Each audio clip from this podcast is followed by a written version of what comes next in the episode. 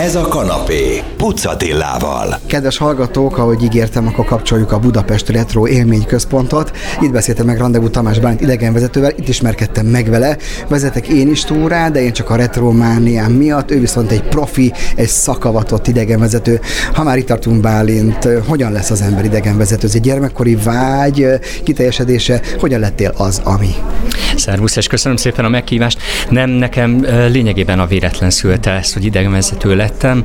Szociológia szakot végeztem egyetemen, és mellette úgy éreztem, hogy szívesen elvégeznék még valamit, vagy tanulnék valami másik szakmát, és tulajdonképpen pályaválasztási tanácsadó segítségével találtam rá arra, mert az, hogy idegenvezető, az nem egy olyan szakma, mint hogy tanár, orvos vagy mérnök, amit az ember akár óvodás korában már tudhat, vagy rendőrmentő, tűzoltó, hanem a legtöbb ember nem is gondolja, hogy ez egy valódi szakma, és hogy szaktudást, meg szakiskolát kell hozzá végezni, hogy az ember jól csinálja.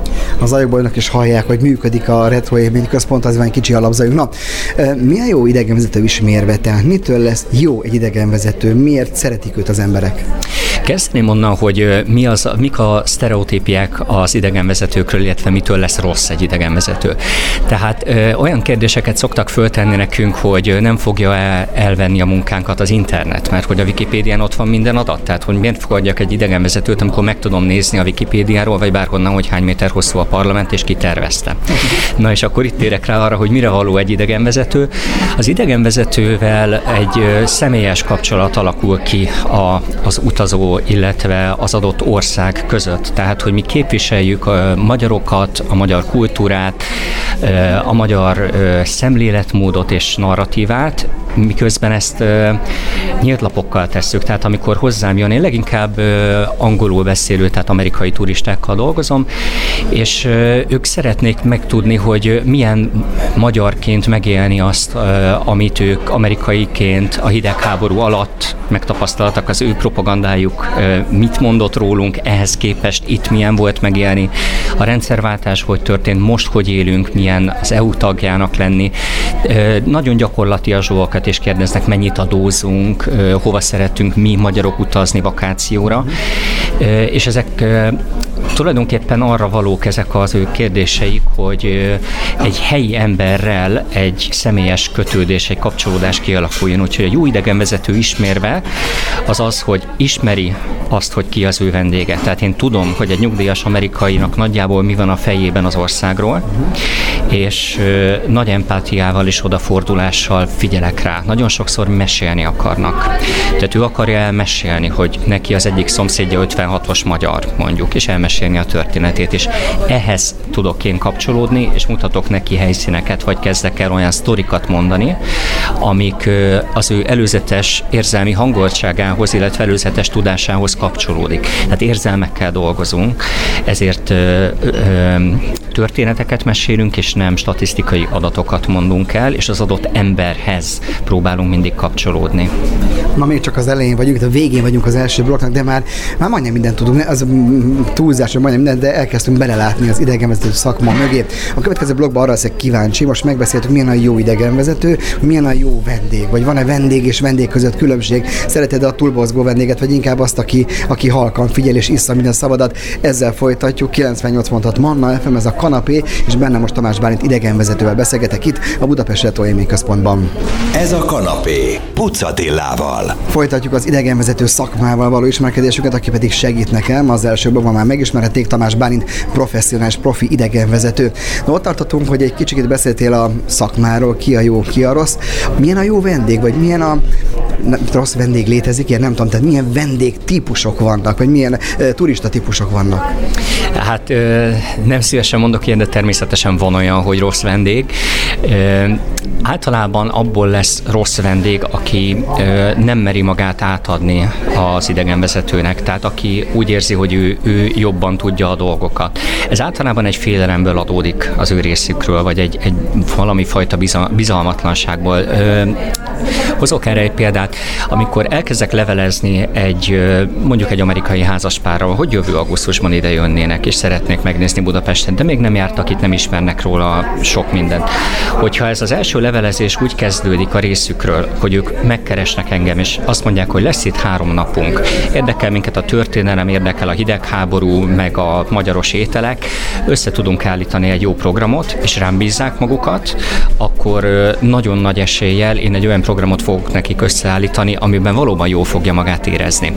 Míg a rossz vendég azt csinálja, hogy ír egy nagyon hosszú és nagyon részletes listát, amit valahonnan kiguglizott, hogy miket érdemes megnézni, de igazából nem tudja felmérni a Google térkép segítségével, próbálja méricskélni, hogy akkor az milyen messze van, mennyi minden fér bele, de nincsen meg az a helyismerete, meg nincs az a tudása, hogy egy adott múzeumról lehet, hogy jókat írnak, de igazából nem neki való, hogy nem azt az élményt kapná ott, amire ő vágyik. Uh-huh. Illetve nem iktat be megfelelő ö, szüneteket, tehát az, hogy leüljünk egy kávéra, ott beszélgessünk, megismerjük egymást, és utána folytassuk, hanem lehet, hogy egy 12 órás napot tervez, ami kibírhatatlan, ami, amiről ő maga se gondolja, hogy kibírhatatlan, de végignézni a Nemzeti Múzeumot, a Nemzeti Galériát és a Terrorházát egy nap egymás után, abba az idegenvezető is belepusztul, nem hogy a vendég. Tehát, hogy erről meg kell próbálnom lebeszélni. A rossz vendég nem hagyja magát lebeszélni, hanem úgy gondolja, hogy én meg akarom őt fosztani valamilyen élménytől. Aha. És hogyha már a helyszínen is ezt az attitűdöt tapasztalom, hogy igazából ő úgy éli meg, hogy én megfosztani akarom valamitől, és nem adni neki valamit, na attól lesz a rossz vendég rossz vendég. Amit az előbb mondtál, hogyha valaki ad neked három kötőjel öt napot, hogy tervez meg, de szerintem ezekkel a turistákkal valami fantasztikusan jól lehet dolgozni. Nem aki rábízza magadat. Uram, bocsánat, végén már haver vagy barátként távoztok, nem? Tehát van egy ilyen dolog. Három napban, hogyha csak szűkíteni kéne most meg, röviden megmondani, mi fér akkor bele? Tehát, hogyha végigmegyünk így szerűen, pihenőidőket kérve, de van benne pihenőidő is, persze. Hát három napba eléggé sok minden belefér. A Magyarországra látogató turistáknak a többsége Budapesten tölti az idejének a túlnyomó részét. Tehát, hogyha velem e, három napot terveztett valaki, akkor én valószínűleg úgy terveznék, hogy két nap Budapest és egy nap valamilyen vidéki e, úti cél. Ezt nem úgy kell elképzelni, hogy 0-24 órában együtt lógunk, hanem mondjuk e, egy ebédszünettel összesen 6 órányi az idegenvezetés. És mondjuk azt mondanám nekik, hogy kezdjünk a Pesti oldalon, megnézzük a Kossuth teret, mesélek az országház házról elsétálunk a, a szabadságtérre, megint az amerikaiakat hozom példának, ott több amerikai elnöknek a szobra van, ott az amerikai követség, elmesélem nekik, hogy miért vannak ezek ott, tehát olyan dolgokat, amihez érzelmileg kapcsolódni tud. Ugye a Kossuth téren mesélek nekik 56-ról, amire, hogyha idősebbek emlékeznek, ha nem, akkor felidézem nekik, hogy Elvis Presley hogy állt ki a magyarokért, és hogy nálunk Elvis Presley díszpolgár. Tehát mindig próbálom a, az adott látnivalót ö, úgy megközelíteni, hogy ahhoz a, a vendég valamilyen előzetes tudása, előzetes érzelmi ráhangoltsága már legyen, lehetőleg pozitív. Tehát megpróbálom magamat, ez egy kicsit csúnyán hangzik, de megszerettetni a magyarokat, illetve azt közvetíteni feléjük, hogy őket itt szeretik. Nagyon sok amerikai vendég úgy jön ide, most picit eltértem a kérdésedtől, hogy attól tartanak, és sokszor elő is jönnek ezzel a kérdéssel, hogy az amerikaiakat ugye nem szeretik. És nekem ezt, ezt én tudom, hogy nagyon sokan ezzel az előítélettel érkeznek, mert otthon ezt hallják. Nekem az a feladatom, hogy úgy menjen innen haza a vendég, hogy a magyarok nagyon jó fejek, humorosak, és szeretnek minket, ide kell menni. Szerintem ezt a százból száz esettel el is éred ezt a, ezt a véleményt, hogy így mennek haza. No, lesz menő belemelegettünk, lesz menő beszélgetni még Tamás Bánt idegenvezetővel, szóval a zene, aztán folytatjuk a beszélgetést. Ez a kanapé, Pucatillával. Folytatjuk a beszélgetésünket a Budapest Retro Élményközpontban, ezek a zajok, amik beszűrődnek Tamás Bánt idegenvezetővel. Ugye ott tartottunk, hogy tervezel egy hárnapos turnét, ugye mondjuk pont az amerikaiaknak, és Pesten vagytok. Ebbe az is belefér, azt megyünk vidékre, és az is belefér, hogy, hogy megmondod, hogy hol legyenek. Tehát, hogyha nagyon magyaros, tehát vannak olyan kedvenc éttermek, amelyben szívesen, tehát nem a lehúzósra gondolok, hanem ahova szívesen be tudnak menni. Igen, nagyon gyakran a vendégeknek hatalmas igénye van arra, hogy ilyen logisztikai dolgokban is segítsünk nekik. Tehát sokan vannak, akik kinézik a, a TripAdvisor-ról, hogy melyik a legjobb értékelősi étel, étterem, és akkor oda akarnak menni. De lehet, hogy ez nagyon kiesik az úti, úti céljaink közül, vagy ilyesmi. És visszatérve az első kérdésedre, ki a jó vendég? Az a jó vendég, aki rám bízza magát. Tehát én megkérdezem tőle, hogy valami elegáns étterembe szeretne menni, vagy ilyen utcai talponállóban, vagy a kettő között valahol magyaros ételt szeretne. Vagy jó henteshez. Akár egy jó henteshez, én mondjuk vegetariánus vagyok, úgyhogy én ezt nem ajánlanám fel, de akár egy, egy, egy lángosozás a csarnokban, az, az egy kiváló helyi élmény lehet, de van, aki meg nem erre vágyik, hanem arra, hogy egy Michelin csillagos étteremben kilátással szolgálják ki. Tehát én visszakérdezek, és akkor a vége az remélhetőleg az lesz egy olyan élményt kap, amire vágyik, de ő nem tudja, hogy az melyik, úgyhogy ebben is segítünk neki. Három nap, abban kettő Budapest, azt mondtad, és akkor egy vidék. Na ez a vidék, ez hogy választódik itt is? Ő azért egy picit irányít, vagy hogyha rábízom magad, akkor egy nap alatt, akkor mi fér bele ebből a egy naphoz képest nagy országból? Hát nagyon meg van kötve a kezünk ilyenkor. A, a legnépszerűbb ilyen egynapos úti célok az a, a Dunakanyar, amikor Szentendrén megállunk, ott vagyunk egy órát, másfél órát, megnézzük a, a helyi kézműves munkákat, helyi boltokat esetleg. Ha nyár van, akkor fagyizunk egyet, vagy lángosozunk egyet, vagy marcipánozunk egyet. Utána elmegyünk Visegrádra, megnézzük a Fellegvárat, a Dunakanyart, a, a kilátást. Ott elköltünk egy ebédet egy szép kilátás mellett, és harmadik úti pedig Esztergom, ahol a, a bazilikát nézzük meg, illetve átugrunk Párkányba, a szlovák oldalra, és ezt, ezt sokszor meglepetésnek tartom a vendégeknek, mert egy amerikainak óriási élmény. Mindig az amerikaiakat hozom példának, mert a legtöbb vendégem onnan jön. Az, hogy a fővárostól másfél óra vezetése egyszer csak átmegy egy másik országba, ahol más a pénz, nem más a nyelv, más a kultúra, de nincs határ állomás, nincs checkpoint Charlie, egyszer csak áthajtunk és visszanézzünk Magyarországra. És akkor ez egy 10 perc, három fotó, és akkor mondom nekik, hogy nekem már honvágyam van, úgyhogy szerintem menjünk vissza, és akkor visszajövünk Budapestre. Ez körülbelül egy 9 óra, ez az egész pak. Azt meg tudják, hogy ez baráti ország volt hajdanán Csehszlovákia, de ez a híd ez nem, nem volt meg. Tehát ez a rendszerváltozás után épült meg a híd. Ez is egy érdekes momentum lehet egy amerikai. Hogy ne, tehát ezt, ezt a hidat először az 1890-es években építették föl, majd 1920-ban Trianon után a cseh csapatok felrobbantották, hogy nehogy a magyarok azon támadják meg újra az országot, majd visszaépítették, majd 45-ben a, a nácik robbantották fel, hogy a dicsőséges szovjet felszabadítók nehogy ezen menjenek át, majd a 2000-es években újra épült a híd. Úgyhogy igen, természetesen ez nagyon izgalmas, hogy ez a híd, amit itt látnak, ugyanezek alapján, a tervek alapján már a harmadik híd. Mi az ideális létszám? A kettő fő, öt fő, tíz fő, akit úgy kényelmesen lehet terelgetni, és mindenki tud rád figyelni? Paradox módon minél kevesebben vannak, annál nehezebb. Tehát, hogyha egy emberrel vagyok együtt, akkor ott tudom a legkevesebb információt átadni adott esetben, illetve ott kell nekem a legjobban ráhangolódnom a vendégre, mert ő úgy éli meg, hogy neki van itt egy társasága, és az nagyon gyakran átmegy beszélgetésbe. És a beszélgetés nagyon gyakran átmegy abba, hogy ő meséli el a saját életét, én meg hallgatom és búlogatok, és na hát, meg mosolygok, és nagyon sokszor egy ilyen élmény után megy ő úgy haza, hogy ezek a magyarok milyen jó fejek. Nagyon gyönyörű volt Budapest, de semmit nem tud az országról közben. Egy 40 fős csoportnak bekapcsolom a mikrofont a buszban, és elmondom, amit akarok. Tehát az egy monológ.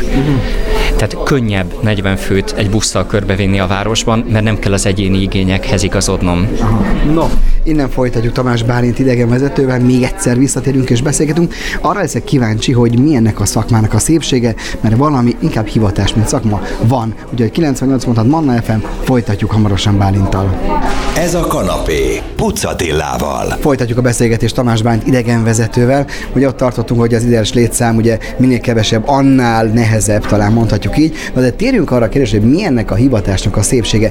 Azt hagyhatjuk, hogy nem egy iroda mellett ülsz, oké, nem egy gép mellett ülsz. Nyilván ez kell egy kicsi fajta extrovertáltság, nem egy, hogy szerepelni vágyás. De mi a szépsége? Miért szeretettel csinálni? Mert ahogy én elnézlek téged, te ezt nagyon szereted. Igen, ezt jól látod, ezt, ezt szívemmel, lelkemmel ö, szeretem ezt a munkát.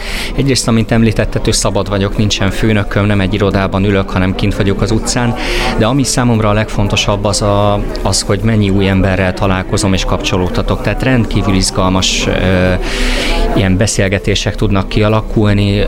A brit királyi család tagjainak vezettem, a szaudi királyi család tagjainak vezettem. Ilyen két-három napokat együtt töltöttünk, és olyankor ott van a házaspár, meg én, mint az idegenvezetők, és én képviselem az országot. És akkor rajtam keresztül ítélik meg a magyarokat, és, és ez egy óriási felelősség, de ezt nagy örömmel és nagy szeretettel tudom csinálni, hogy rajtam keresztül, az én nézőpontomon keresztül ők megszeressék ezt az országot, ezeket az embereket, ezt a kultúrát. Úgyhogy számomra az ember az érdekes, az ő megélése, az ő élményei. Fiatal ember vagy, az elmondható, hogy egy idegenvezető már valamikor kész van, vagy ez is egy ilyen élethosszig, vagy hát amíg dolgozol, addig tartó tanulási folyam, tehát te még, neked még kell tanulni, vagy, vagy ezzel a tudással, ami most a fejedben van, ezzel a tehetség, ami most a fejedben van, ezzel már el tudsz lavírozni, ameddig idegenvezető vagy? Ezzel a tudással én 2005-ben kezdtem el idegenvezetni, tehát 18 év van mögöttem. Ezzel a tudással bármikor megcsinálok egy standard budapesti városnézést, anélkül, hogy készülnöm kéne rá. Ez nem egy nagy cucc. De hogyha ebbe beleragadok, akkor egyrészt elkezdem én megunni a saját történeteimet, a saját vicceimet, és onnantól kezdve már nem üt úgy. Tehát van egy olyan nagyon furcsa felismerésem, hogy amikor egy vicc csak úgy spontánul jön nekem bele a városnézés szövegébe, ami aminek van egy váza a fejemben, de az a vicc az mindig sokkal jobban üt, mint egy régi, amit már évek óta ugyanott mondok valahogy máshonnan jön, máshogy érzi a vendég, érzi benne a spontaneitást, érzi, hogy az ott történik, az vele történik, és nem egy konzervet hall. Um, ez az egyik része, a másik, hogy ugye változik a, a vendégkör, tehát kiöregszenek, tehát 18 évvel ezelőtt, amikor egy 80 évest vezettem, annak még a, a Gábor Zsazsa, meg az Elvis, azok jelentettek valamit. Most már egy fiatalabb külföldi csoportnak már a, a Michael Jackson emlékfát sem mutatom meg az Erzsébet téren feltétlenül, mert ahhoz se tud érzelmileg kapcsolódni. Tehát nekem mindig figyelembe kell azt vennem, és úgy kell fejlesztenem a sztoriaimat, hogy a közönségemnek az előzetes tudása és érzelmi előhangoltságához tudjak én kapcsolódni. Tehát nekem kell megtennem az első lépést ő feléje. Nem kezdhetek el neki beszélni Szent Istvánról, és elvárni, hogy őt az érdekelni fogja, anélkül, hogy bármilyen kontextusba helyezném. Uh-huh. Vagy hozhatnék itt bármilyen más példát? Nem fog érdekelni, hogy hány méter magas a parlament. Nem érdekli. Ugye, ahol most ülünk, ez a Budapest Retro Központ, hogy ez a Kádári hétköznapokat hivatott bemutatni, ez nem a terrorháza. Ha idehozod őket, ugye mi itt ismerkedtünk meg, akkor itt ez nekik miről szól ez a kiállítás? Itt miről mesélsz mondjuk egy amerikai családnak? Hát nagyon különböző, hogy ki hogyan éli meg. Mondjuk egy amerikai családnál nagyon ö, korfüggő, tehát az amerikaiak megélték ugyanazt a másik oldalról, mint ami itt a Kádári hétköznapok. Ugye ebben a múzeumban azt szoktuk mondani, hogy itt az élet habostorta, tehát itt próbáljuk nem a, a horrort meg a terrorházát felidézni, de azért mégiscsak a, a tárgyi világon keresztül előjön a, a hidegháborús fegyverkezési versenytől kezdve a televíziós propagandán keresztül minden. Tehát egy amerikai családnak itt az lehet nagyon érdekes, hogy miközben igazából az ő fejüket is tömték propagandával, tehát nekik azt mondták, hogy a magyarok kommunisták, és itt nekik meg az én narratívám az, hogy nem, hanem Magyarország kommunista megszállás alatt volt, és közben az emberek többsége arra vágyott, hogy a nyugathoz tartozzon, vagy nyugati életszínvonal legyen, és akkor nézzetek körül, hogy mi miben éltünk, nekünk mit mondtak. Ez volt a mi oldalunk. És közben ezzel egy nyitást, vagy nyitok ő feléje, hogy ő meg elmesélheti, hogy ez az ő oldalukról hogy volt. Nagyon gyakran elmondják, hogy a 60-as években az általános iskolákban ilyen drilleket tartottak Amerikában, ami arról szólt, hogy ha a szovjetek atombombát dobnának Amerikára, akkor akkor ezt amerikai úgy mondják, hogy duck and cover, tehát le kellett bújniuk ö, ö, ilyen magzat pozícióba az iskolai pad alá. És azt mondták nekik, hogy majd ez megvéd benneteket az atomcsapástól, és felnőttként fogják a fejüket, hogy milyen hülyeségekkel próbálták őket